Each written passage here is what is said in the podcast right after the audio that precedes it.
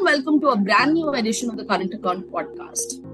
Wish you all a very happy 2024 and hope the year ahead is just as good or maybe even better than what 2023 was. On that note, speaking about 2023, it was a very important year for the housing finance space.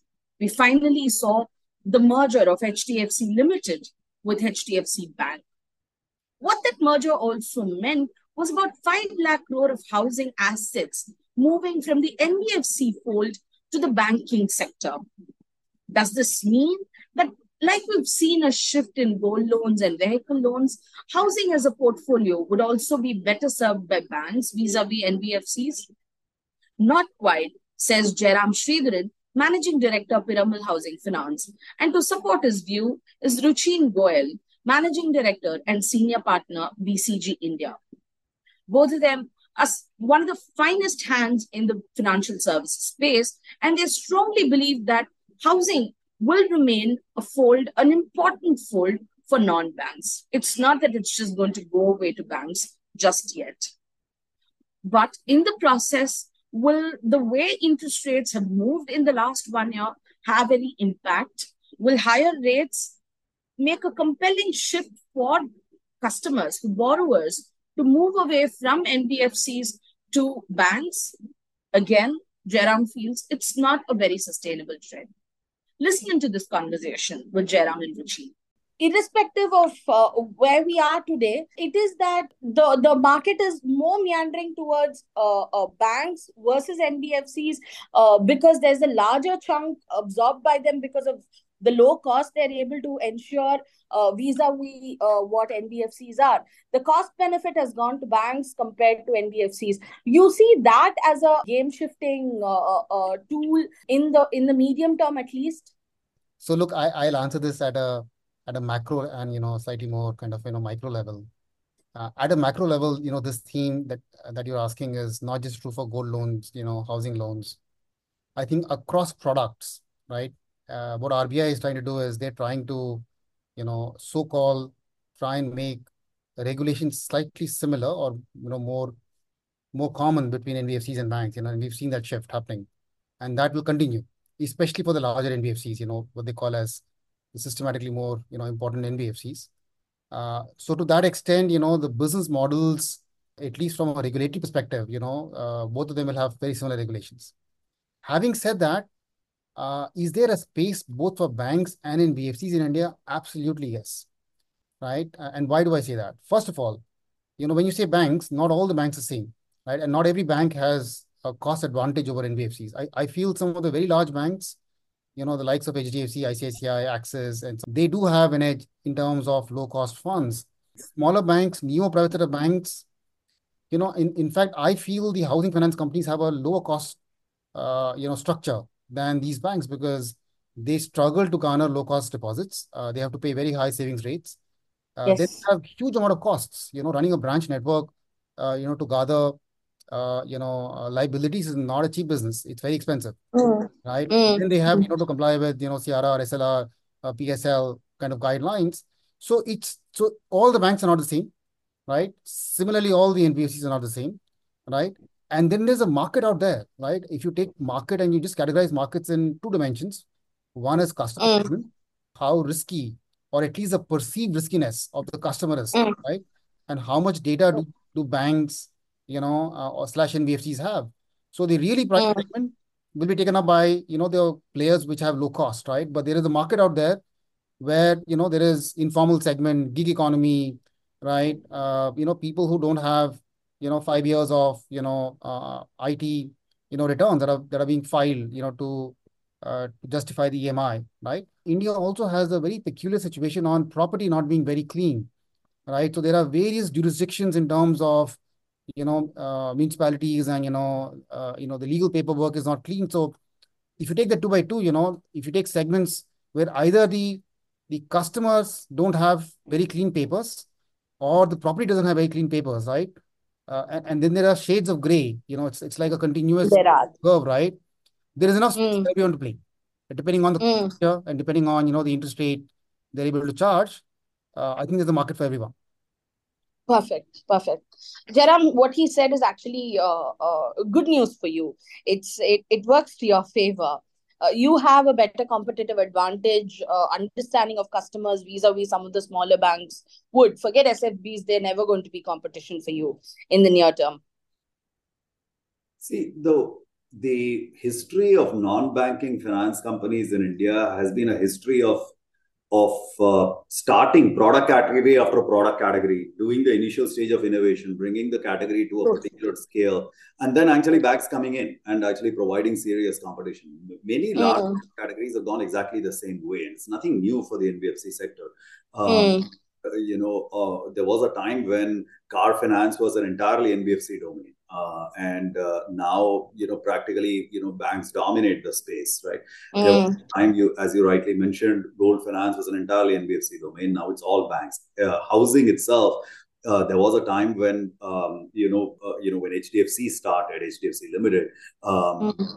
right they made mortgages into a product which was uh, mm. which was really more readily available across the industry and they um, created a product category which quickly became adopted uh, look at microfinance. Microfinance for the longest time was just uh, an NBFC or uh, you know specialized NBFC product. Um, mm. Now that whole sector is dominated by banks, and banks have larger market share than uh, than MFIs do. Uh, so in every product category, this is bound to happen. Um, so it's not something that NBFCs are new to, and they have seen this decade after decade. So there's nothing right now. For example, if you see the today's market, all these uh, BNPL type products, all this digital lending type stuff, they are NBFC domain or essentially NBFCs are doing these products. Banks are not doing it. Mm. But very soon banks will take over if the product is good. If the product mm. earns, then the banks won't get into it. Uh, mm, if the mm, mm. product survives and it turns out to be a good product, then banks will come in and actually, you know, cut the prices there down, and uh, NBFCs will have to go find another, uh, you know, space to compete in um, that has been the nature of our industry that NBFCs constantly innovate, find new product categories, uh, and banks continue to come in once the product category is somewhat established uh, and the economics are established. So, um, uh, so that's fine. Uh, the point about is there space for both types of entities, banking and non-banking entities, um, and do the different entities have uh, different sort of comparative advantages that they bring to the table? Absolutely. Mm-hmm. Um, that still remains the case. We continue to have situations that are not conducive to banks, which uh, NBFCs are uh, well suited to do. The last mile that an NBFC mm. can do is just much harder for uh, you know for for banks to do, and the kind of um, judgment calls that NBFCs can make on on people with uh, with weak paperwork, etc. It's very very hard for a bank to do. At Piramal, our, our core tagline of our advertising is "Hum kagaz se zyada niyat dekhte hain." Uh, this that I will look at your intentions more so than I look at your paperwork. That is Paper. our platform on which we compete, right? It'd be an impossible right. tagline for a bank right? Uh, it is, you'll never see a bank with that tagline, uh, no. right? There's a reason for that. Like they can't do it. Um, uh, that's just an NBFC domain of uh, of being able to do that, right? Mm-hmm. so mm-hmm. yes, absolutely, the the room exists, but we shouldn't be surprised if um, if if product categories which were erstwhile NBFC categories uh, tomorrow became become a lot more bank oriented that's fine there is no dearth of product innovation ideas and opportunities out there such as what do you believe so in the housing category uh, where do you see the pockets uh, which I think in housing if you take the if you take the last two three year view two year view mm. you will see mm. that HFCs have lost share and of course with HDFC Bank uh, that HDFC merger thing that mathematically obviously everything has gone out of the window but yes of that as well we have lost a little bit of share. HFCs have lost a little bit of share to banks. But if you look at the five years before that, HFCs gained a lot of share um, mm. you know, hmm. uh, from banks. So over a ten-year period, nothing much has changed. Actually, nothing has changed. It's pretty much the it's pretty much the same. So no, there is no like uh, there's no particular thing to worry about here. The uh, there's a different angle here, though, which is the regulatory regime on HFCs themselves, right? Where HFCs have specific criteria around how much of your business needs to be housing and how much of it needs to be individual housing, etc., which is a lot more onerous than um, than what, for example, a bank would have to do. Bank can have a very diversified portfolio, no problem.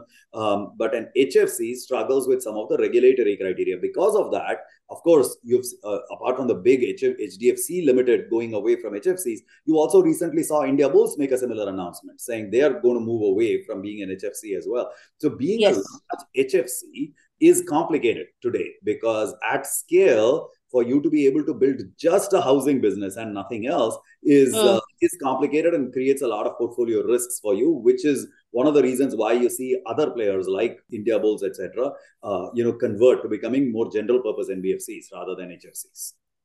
Perfect, perfect. Uh, do you share uh, uh, Jairam's view? You speak a lot with, uh, uh you work a lot rather with uh, some of these companies. Do you share uh, Jairam's view? Is it is it difficult to just concentrate on one product, especially if you're looking at the HFC market today?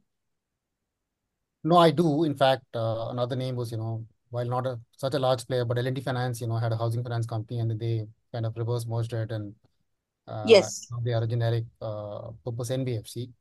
And yes. that's reason I think, you know, one Jairam already spoke about. Another reason is historically, uh, by having a housing finance structure, there were some advantages. You know, you would get NHB funding, which you still do. And, you know, there were some other differences in, in regulations. Those differences in terms of an advantage of having a housing finance structure is coming down, Mm, right? mm, So most groups, if they have different businesses, you know, the question they're asking is, is it worthwhile uh, to maintain a separate legal entity?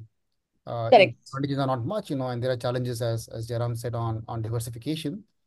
Uh, Mm, we are seeing that trend, uh, especially mm, especially groups which are into multiple businesses. So if you have a pure housing, if you are like a PNB housing or LIC LIC housing finance, you know, they will still continue to remain uh, HFCs, right? But but many other companies, um, you know, broader NBFCs may actually choose to just uh, you know, do the business in the NBFC structure.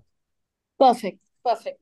Uh, one other thing that we are uh, increasingly picking up from the market is the growing preference towards the sub 50 lakh uh, uh, market and uh, the, the growing gap between the super prime and the uh, low cost uh, housing finance market. The line wasn't very distinct a couple of about a year or so back. Today, they say, I mean, most of the industry people they say is that you know it's it's so prominent. There is there are only so many people who can cater to the super prime category. Super prime in terms of uh, property, your one crore plus uh, market, and the the number of people who want to do the 50 lakh and below, that's a much larger bulge. At Piramal, how are you seeing the terrain?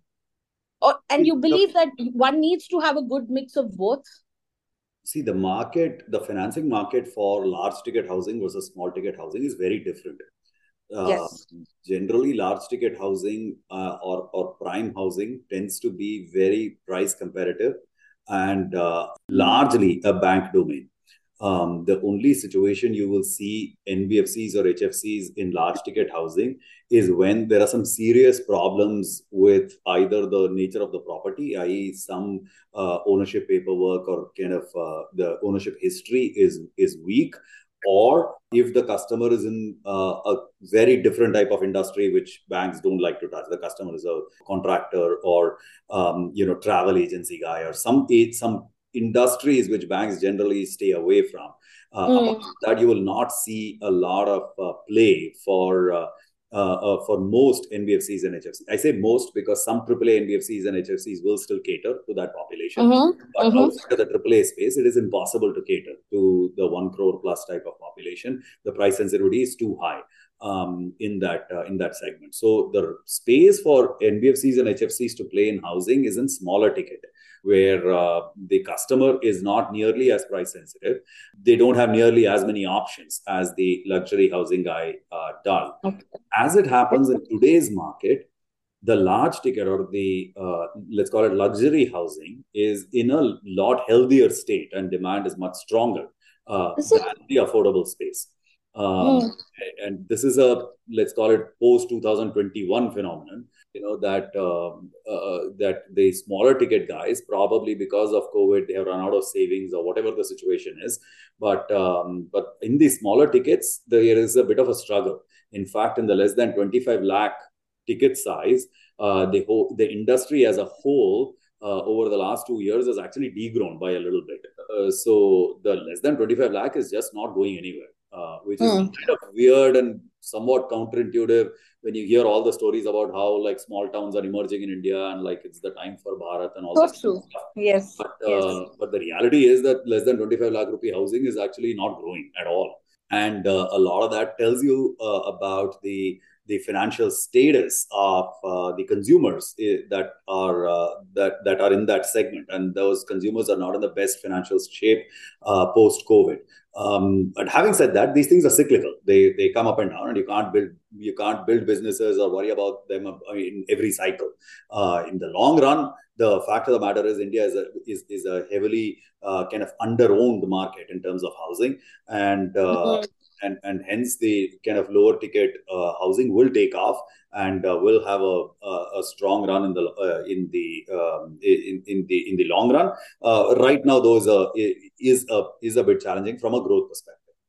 But this is also a segment, Jairam. I remember a couple of months back you said that the gap between real mortgages and LAP is also thinning. One needs to be a little careful of how to play the segment.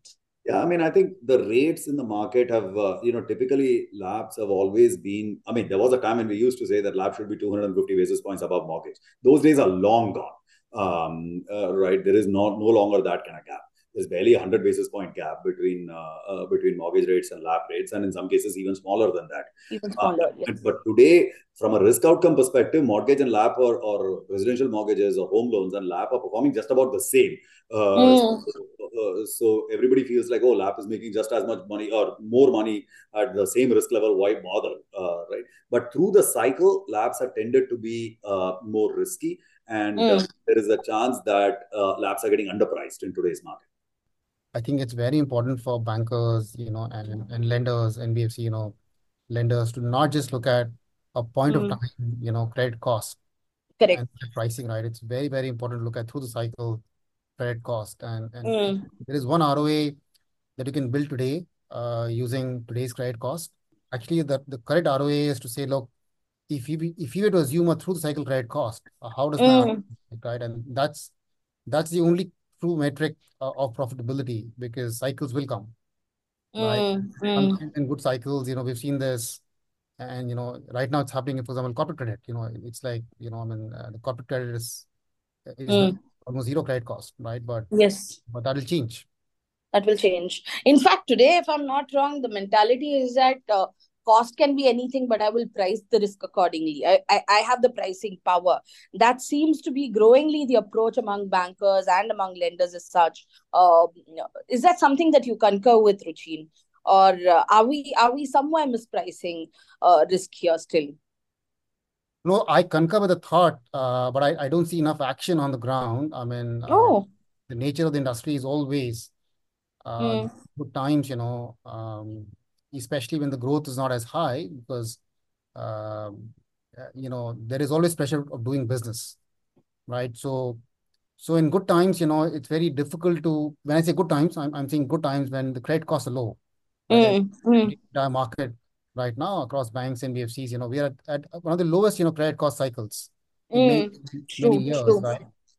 So it's very difficult to price the risk across cycle in, in a time mm. like right? Perfect.